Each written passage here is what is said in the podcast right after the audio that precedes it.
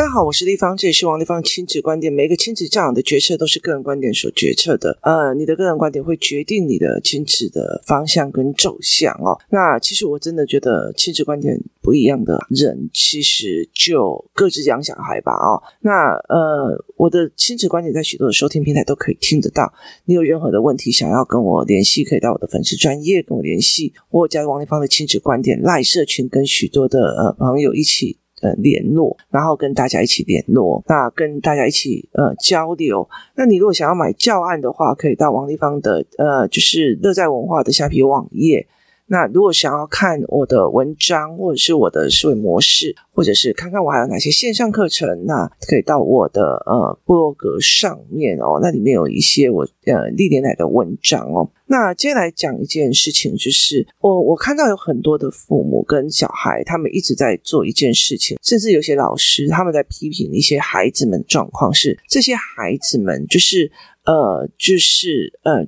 他们在阅读文本里面越来越没有文采，就是他们在讲话的内容，他们在讲说是越来越没有文采哦。就是呃，例如说好了，我很开心，我今天非常愉悦，我看到很多东西非常的愉悦，然后送啊，这样就是这样子。其实他们在讲，呃，形容东西是非常的简活的哦。那呃，其实我这阵子我在思考做一整套的教材，是所谓的人生剧本哦。那就是让孩子去从头到尾去看人为什么会去这样子在思维这样做，你的认知怎么去改变的，然后孩子也会知道说，我移动了哪一个部分，我的人生走向就会不一样。所以就是剧本里面的思维模式哦。那我觉得。老天爷真的安排蛮有趣的，因为我曾经写过好几本的所谓的呃小说，那这几个小说其实后来我都没有出版，然后呢，呃，我甚至有放在网络上公开点阅。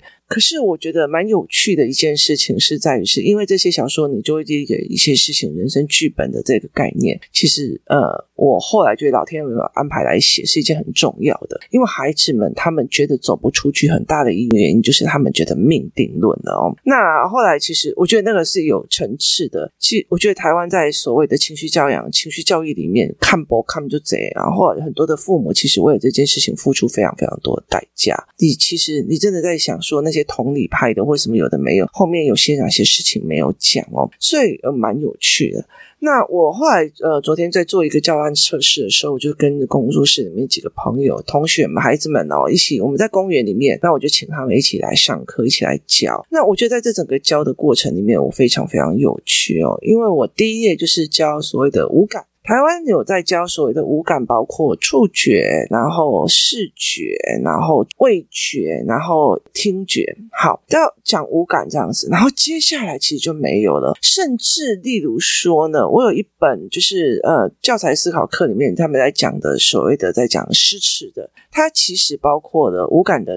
怎么去用在诗词上？它其实是就是分类出来哦。教材思维班的家长们应该会有印象，我会跟他们讲说，原来有一些课本，它其实会把呃诗里有一些本子会把诗里面的所谓的五感用出来。那可是我当孩引导孩子之后呢，我就开始在讲，除了这五感之外，人还有哪些感觉哦？那我就呃让他们自己写，他们就会写想抓痒的感觉，或者是想玩游戏的感觉，很热的感觉，跟很冷的感觉。那那时候我就会觉得说，天哪，这群小孩他们的语言的语词是这么的不行。好，那。不行的原因到底问题出在哪里？那我巴豆腰，然后所以其实他们不知道。那于是呢，呃，我还有就是教案的第二个，我就会还在跟他们讲说，那你你可以解释某一些定义语词的定义，因为我上过定义的教案，所以他们就开始在讲语词的定义。于是我就用了非常多的感觉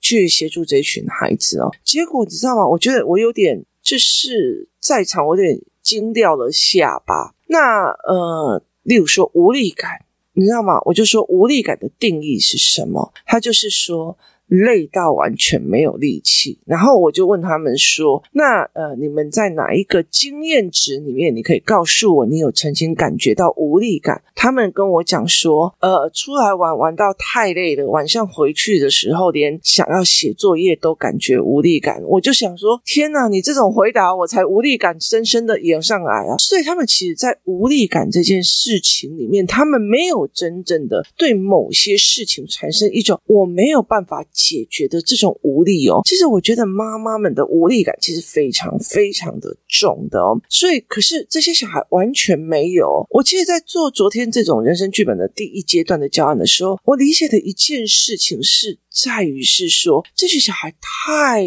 太太 happy 的，就是他们的人生太嗯没有烦恼。然后太开心了，然后所以导致其实很多的东西他们没有办法感同身受哦。例如说空虚感的定义是什么？然后呢，你有什么样的经历？你知道孩子写什么吗？晚餐的时候，妈妈规定只能吃一碗排饭，我好空虚哦，我就觉得快不行了哦。那呃，其实在这整个概念里面，它是一个非常有趣的，就是孩子们在看这些语词的时候，他们有没有办法去做？那。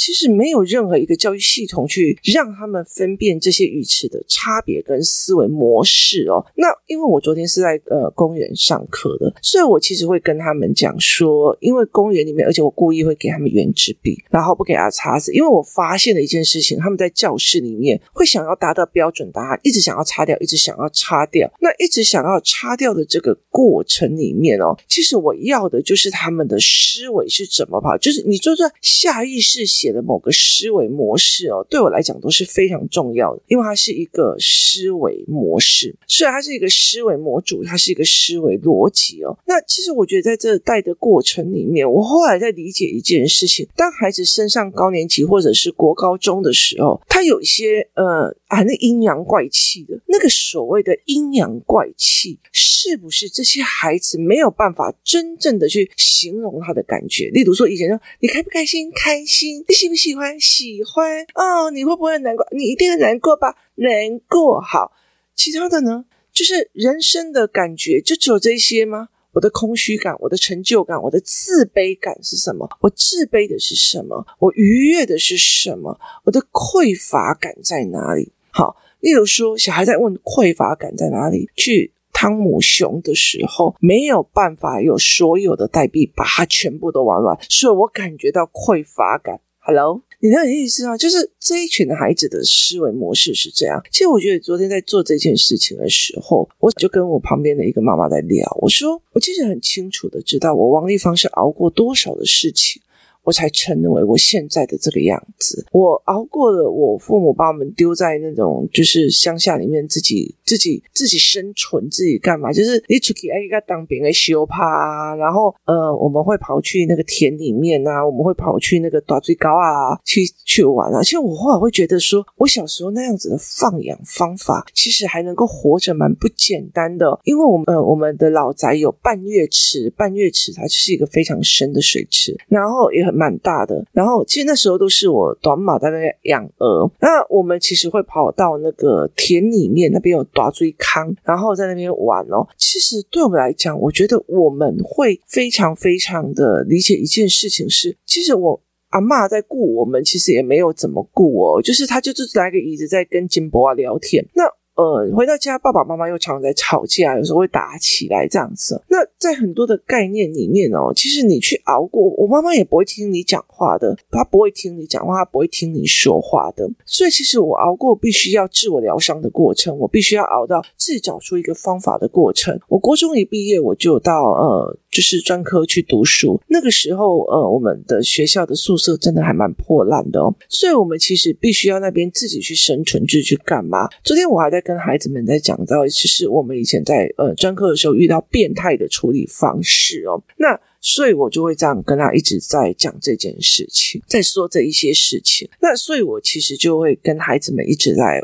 呃聊这样子。所以，其实我知道我自己很清楚，知道我熬过了多少事情，才有现在这样子的。很多的时候，其实是因为我一直在跳呃领域跟维度，所以我们在看的方式就越越来越多元。我并不是一个路走到底的。可是这一群小孩，包括我自己的女儿，我有一段时间我会觉得你也未免太黑 happy 的吧，就是。他的人生里面没有什么烦恼，没有什么痛苦，没有什么样子。就算学校的作业好了，他没有考到非常好的呃成绩，或者是没有做什么事情，可是他非常 enjoy 在读书。他跟我讲：“妈妈读书太好玩，太幸福。他并不是一个前头的学校，可是他非常非常 enjoy 读书。他非常非常 enjoy 每天早上起来跟我一起听商业思维，一起去排盘面的过程。他非常 enjoy 这件事情，他非常 enjoy 去听别人思维怎么用。可是这些事情是我用苦熬出来的，所以我常常在讲说，你后来其实像我有段时间，其实我会蛮嫉妒我自己的孩子，就是。”他们怎么会现在就有这些人帮他用哦？那我常常在跟很多人来讲说，其实包括空虚感，包括委屈感，包括匮乏感，其实是。我们用人生经验去熬出来的，就是我们用我们的人生经验，我们用我们的人生经历，或者是我们用人生的苦痛去熬出那种所谓的孤独感。例如说，我昨天在看小孩在写孤独感，他们这些的定义就是没有人陪。那没有人陪这件事情，对我来讲，并不是孤独感的一个很大的重点哦。他们没有办法去领受了全场欢声微笑，而你感到孤独，那种孤独其实是呃。领域的孤独，就是全部的人都在谈那种怎么化妆、怎么干嘛，有的没有。然后你其实你发现你格格不入，就是思维模式的领域不同的孤独。然后甚至这世界上都很热闹，却没有人了解你，所以那种。孤独感哦，其实我很，我觉得很多的国中生或高中生，他们很大的一个孤独感，并不是在于是他爸爸妈妈没有陪，而是在他爸爸妈妈前面，他觉得孤独，因为没有人懂他，没有人思维他。妈妈的 rundown 一直在那，吃完了没？作业写完了没？什么东西的？呃，你今天考试考完了没？你预习了没？你复习了没？你什么有的没有的？他的领域一直在讲这些，一直在讲这些，可是他可能在。在思维哦，我的内衣坏掉了，我的什么东西跑出来了，然后我今天被同学笑了，这样子的孤独感。所以在这整个过程里面，他们没有办法去讲这件事情，而且他们有时候那种热辣辣的丢脸上来的脸上，他们不知道哦，这是所谓的羞愧跟呃丢脸感，他们没有办法去思维这一块，他们讲不出来。所以其实。你在讲说现在的小孩子的文本或者是思维的陈述很糟糕，有没有想过一件事情是，他根本就没有这些领域跟这些思维可以让他们去 support 形做他自己的说法跟语言，这该教的没有教，你知道吗？所以在很多的呃社会上，他们接下来会所有的感受或思维，他们是没有办法去接触到的，所谓的心碎的感觉或者是心痛的感觉，对他们来。讲其实没有的，那也没有人去其他应该有像格里安内哦，好，现在现在有感觉到心痛的感觉吗？有感觉到就是舍不得吗？有些人感觉到就是痛苦吗？这些是就是呃无法对谈的孤独感哦。所以其实，在很多的方面里面，他们其实根本就没有这些所谓的形容词。没有这些所谓的作为感，所以对他们来讲，他们当然会非常非常的痛。他们会非常的简单，因为他只有送、没送、没黄奕、黄奕、没黄奕，然后这些东西哦。然后对他们来讲，他们当然就是一个感官的一个动物。然后他觉得我长期的感官需要被取悦，例如说电玩满足了他的声音、同侪，然后包括视觉。然后，呃，触觉的所有的满足，就是我只要满足你这五感，我不需要满足你的思维、你的内心情绪，这样就好了。所以，其实，在台湾其实只教这五感，然后后面的所有的感都没有教。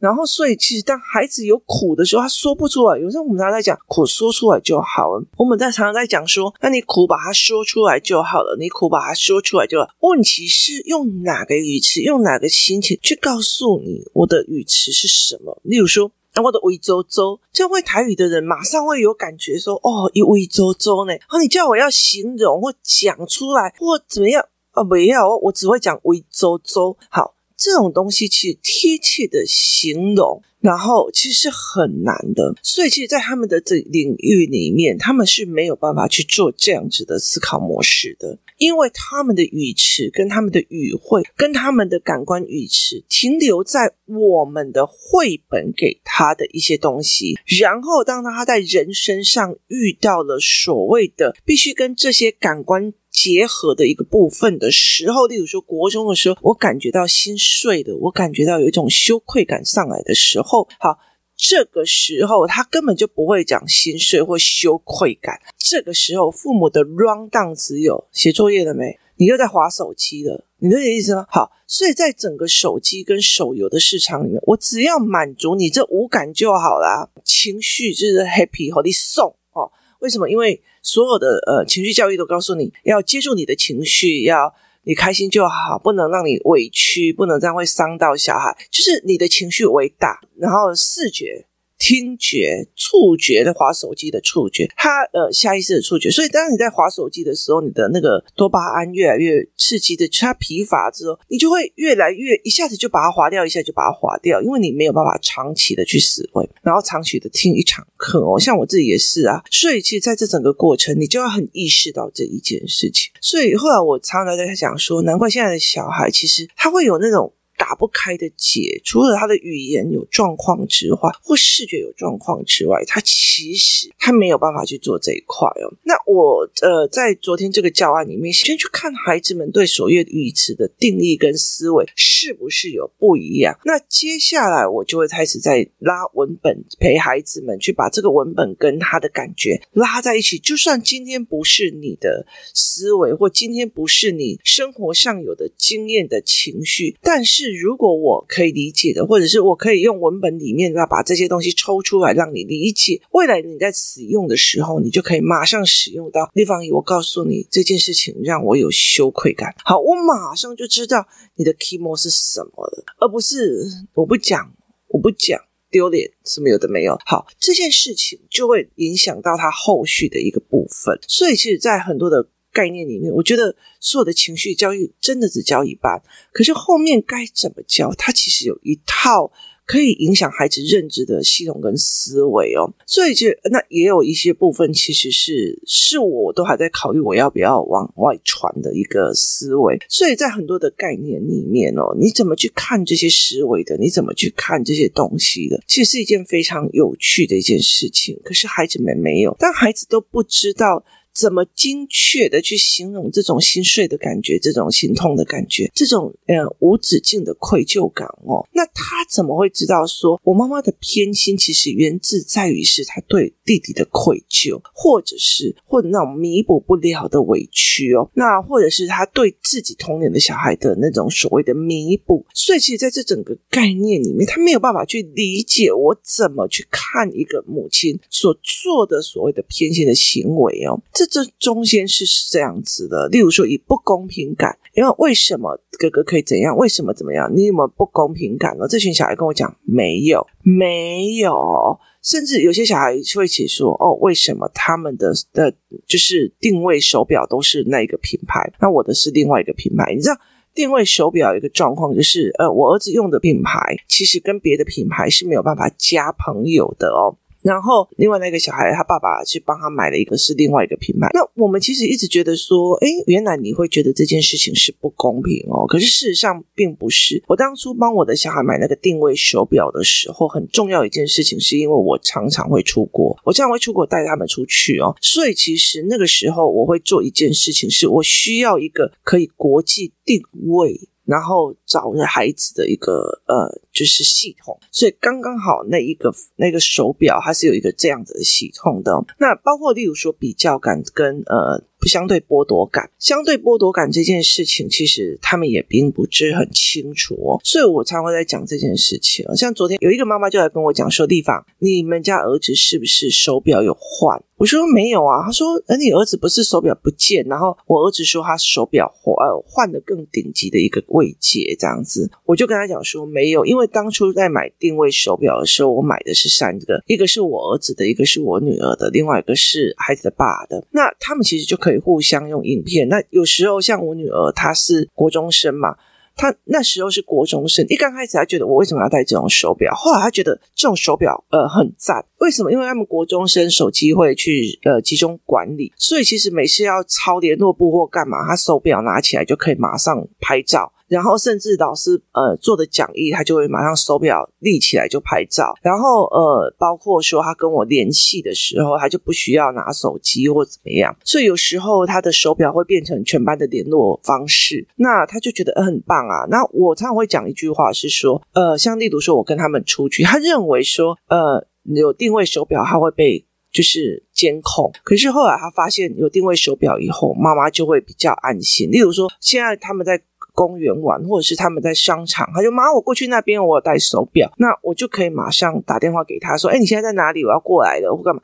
他马上可以做这件事情哦。所以其实他就相对的，他可以自由，就是你要在这个商场，你要去哪里晃，其实因为我电话找得到你，所以我就不怕嘛。所以。我就不会怎么样。可是你如果有手机，像手表这种东西，歹徒比较不会有意识到手表是会有定位、会有求助系统的。然后，但是你有手机，如果今天绑架一个小孩的话，我第一件事情把他手机丢掉。为什么要让他跟人家联络？但是我不一定一定会怀疑到手表这边失去哦。所以其实我后来就有跟我女儿讲这件事情。那这个孩子就跟他妈妈讲说，我儿子的手表其实是换新的，就是更高等级的。那他妈妈就来问我，然后就说这个这个小孩。要求想要换新手表这样子，然后他告诉我他的手表有哪几个小小问题哦。然后呢，那个一只手表其实定位手表，其实我买过很多定位手表，然后就很快坏嘛。那只有这一个真的是好耐用哦，这样，然后又防水，然后又功能多，然后呃定位又非常厉害，而且丢掉以后还可以学习定位，很多的 mega 可以把它找回来。那后来我就跟他讲说，没有，我没有买更高级的那个版本哦。后来。昨天我就在跟这个孩子讲说，因为他有点类似，就把狼窝的本，那就是比较所出来的呃低下感。那我就跟他讲说，你知道吗？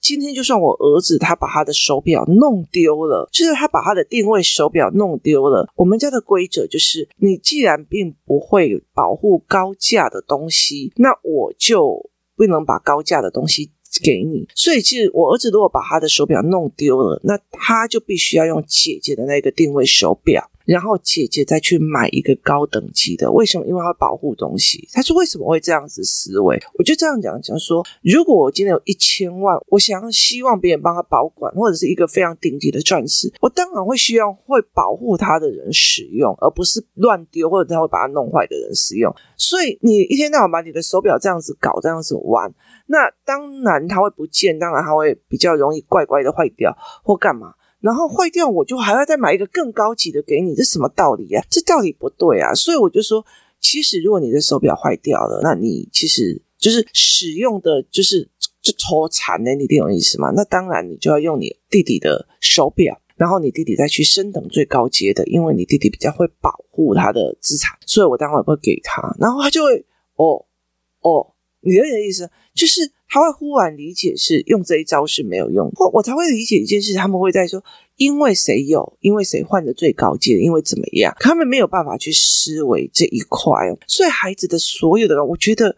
我觉得这件事情是比较感或相对剥夺感很大的一个原因，就是在于是有些人为什么？因为当我们去比比较的时候，我们就会觉得自己很少。这种比较，或者是当我们觉得人家都有，我为什么没有？这是比较感所造出来的不舒服哦。所以孩子根本就没有办法去理解这件事情，他们不知道什么叫不公平感，他们不知道所谓所谓比较所产生出来的相对剥夺感，他们没有这一块的讯息，所以他们很难精确的去。处理他们自己的情绪，其实我觉得很多的人都这样说。那个人怪里怪气，那个脾气说来就来，那个什么，会很大的一个部分的原因就是啊，找波郎闲着没事就乱发飙。不是，是我们没有办法精确的去形容我们的情绪。当我们没有办法精确的去形容我们的情绪的时候，我们会被讲啊，黑狼的爱情，黑狼怪里怪气的，黑狼提莫吉的模糊，黑在啊。为什么？因为我们没有办法陈述。我常常讲的一句话就是说，当你不练这件事情，你就要练吞下去。当你的孩子说啊，没关系，他语言不好，没关系啊，那以后就要教他吞下去这些别人所给他带的一些帽子跟委屈。所以其实他，当你语言不行，你没有办法这些精确的东西的时候，他没有办法去形容。当然，他也没有办法在这所谓的精确跟温柔的形容当中，我那起养起来的一种愧疚感，他就不会去美化他的语言。当然，他也不会有所谓的文学素养跟文学的